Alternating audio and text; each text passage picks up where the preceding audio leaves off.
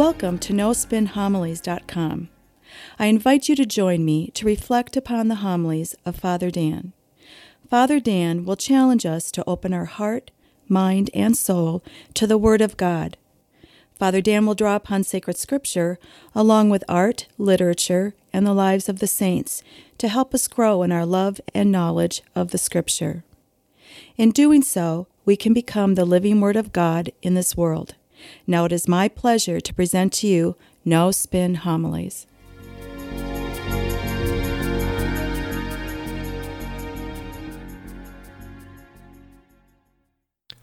Over the past two weeks, the scripture readings for us have been hard. Last week, we learned about fraternal correction and how it's necessary for us to practice it, especially for those individuals that are walking down the wrong path, for the good of that individual, but also for the good of the church. This week, we learned about anger as well as forgiveness. Now, ironic enough, just a few days ago, we observed the nineteenth anniversary of nine eleven, in which our nation was attacked, attacked by evil. Thousands of innocent lives were lost. Thousands of families were affected forever. Forget? Never. We cannot forget those images that are ingrained in our minds, the images of the Twin Towers crumbling down, the image of the crash site of Flight ninety-three, the Pentagon burning. Forget? Absolutely not. Forgive? Yeah, eventually we have to. The scripture readings, again, ironic enough, teach us about just that, forgiveness. Turn to the first reading. The passage today comes from Sirach, chapter twenty-eight. It addresses anger, vengeance, and forgiveness. Many of the things that we as a nation have confronted over the past several years since the attack on nine eleven. Now, it's interesting how central these things were to Jesus' preaching and teaching. Go through Jesus' teaching, especially the Sermon on the Mount. Notice how often Jesus refers to these issues of anger and forgiveness. We see this in the first reading from Sirach. Notice how the passage begins. Wrath and anger are hateful things, and yet the sinner hugs to them. Well, essentially it's dealing with holding on to those grudges and resentments, despite the fact that they can be so destructive in our spiritual life. We hold on to them tight. And so maybe you have been harmed or insulted over the past few months or years, and yet you still are not over it. Now, what I find interesting is how often we see this, especially in families. The very people that are closest to us are often the ones we hold grudges with the longest, and we hold those grudges ever so tightly. If this is true in the present or in our own personal level, how much more is it true at the geopolitical national level, where you have countries hanging on to resentments and refusing to forgive other countries? Just like a look at our own country. After the Civil War, it took decades and decades for a country to heal and forgive. Look at the Middle East. There always is conflict there. Take it to a, a lower level. Look at the Israelites and the Palestinians. For decades, they had been in conflict with each other. You know, there's that great story of John Paul the Second towards the end of his papacy. He was visiting Greece, and at that point in his life, he was a very aged and infirmed man. And so here is this poor little old man making his way to visit Greece. Now, what is so amazing about his visit, it was met with a huge negative reaction. Now, the Greek people were asked, what's behind their resentment to this poor little old man? What's their problem? The Greek people said that in the year twelve hundred, during the Crusades, the Catholic Crusaders sacked Constantinople on their way to the Holy Land. Now, I agree it was a terrible thing, but that happened eight hundred years ago, and yet the Greek people still hold on to that resentment very tightly. So then it begs the question, What is it about anger that we cling to it so tightly? Well, turn to Thomas Aquinas. I think he gives us the best answer. Aquinas says, anger is a passion for revenge that goes beyond the control of reason. That's perfect, isn't it? I'll say that again. Anger is a passion for revenge that goes beyond the control of reason. Now, there is such a thing as justified anger, which is the passion to set all things right. I'll give you some examples.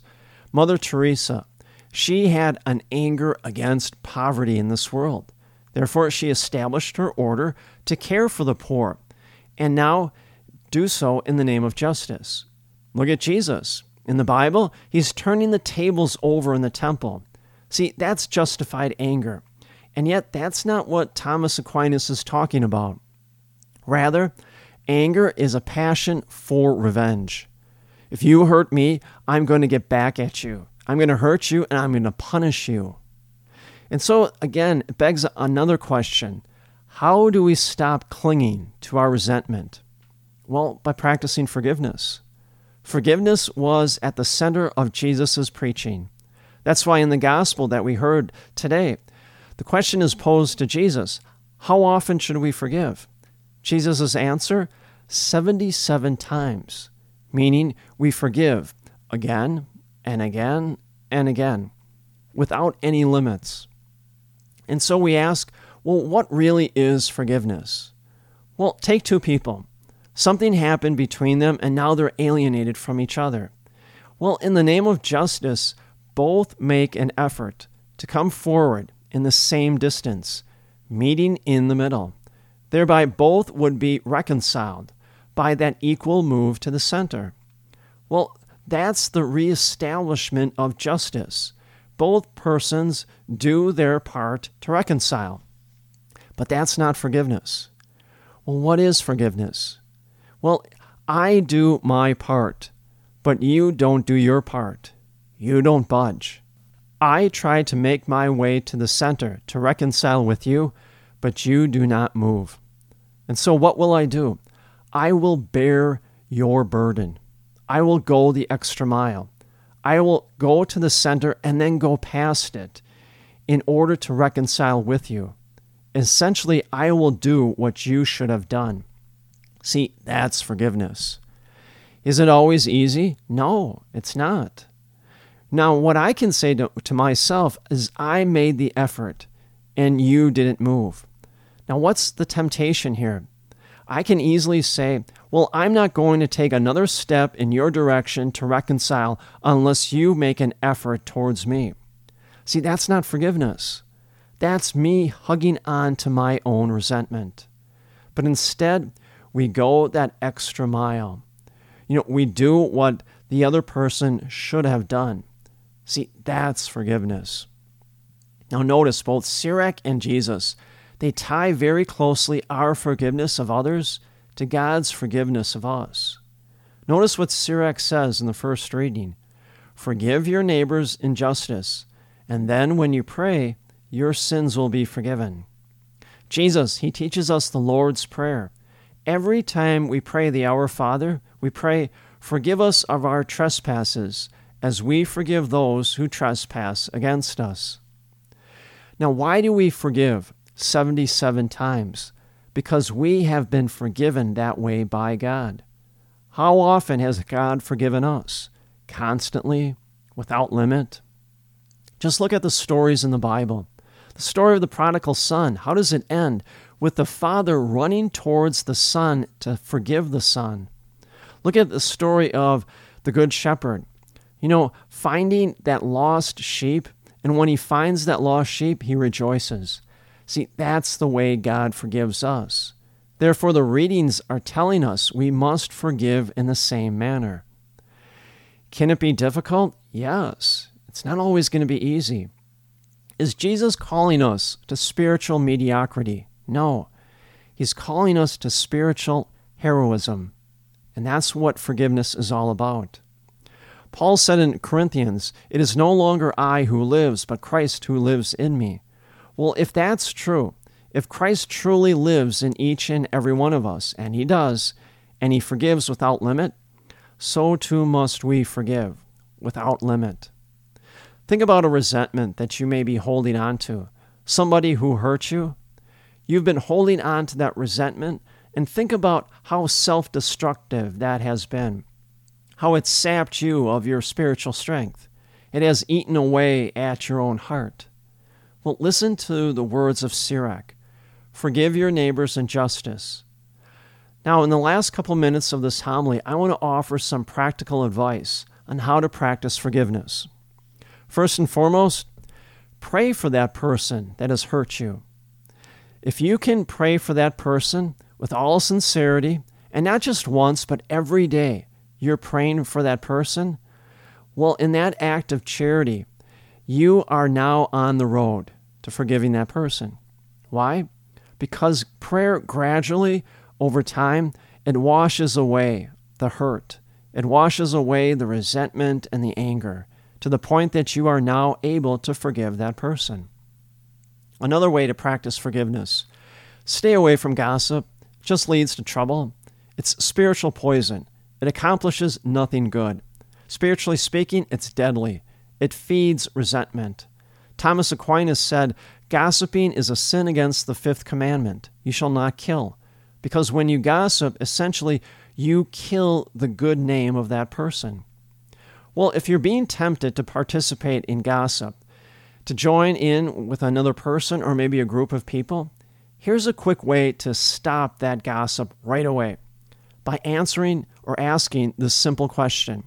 See, you get involved in a group conversation, they start gossiping, and they begin to talk about a specific person. Well, the question you can ask them is, what can we do to help that person? A simple question. Trust me, that will end the gossiping right away. What can I do to help this person? More to it, by asking that simple question, okay, what can we do to help this person? It turns gossiping, which is a sin, upside down, now into a virtue, which is an act of charity. Another way that you can practice forgiveness. Well, if you've been hurt, forgive quickly. The danger is to allow resentment to fester. Cling to it. Well, don't wait. Forgive quickly. If anything, for the good of your own spiritual health. What's the greatest sign of forgiveness? Jesus Christ on the cross. Here, Jesus is on the cross. Does he practice anger or resentment? No. He prays to the Father and he says, Father, forgive them, for they do not know what they do. Here you have Jesus Christ, the Son of God, innocent, nailed to a cross by wicked and evil people. And those words come from his mouth. Father, forgive them, for they do not know what they do. Look at after the resurrection. The first time Jesus appears to his apostles, the apostles who have abandoned and betrayed Jesus at his greatest need, his greatest hour, the first word out of his mouth, shalom, peace, I forgive you. Friends, we need to listen and to follow the words of Sirach and Jesus. Are they easy? No.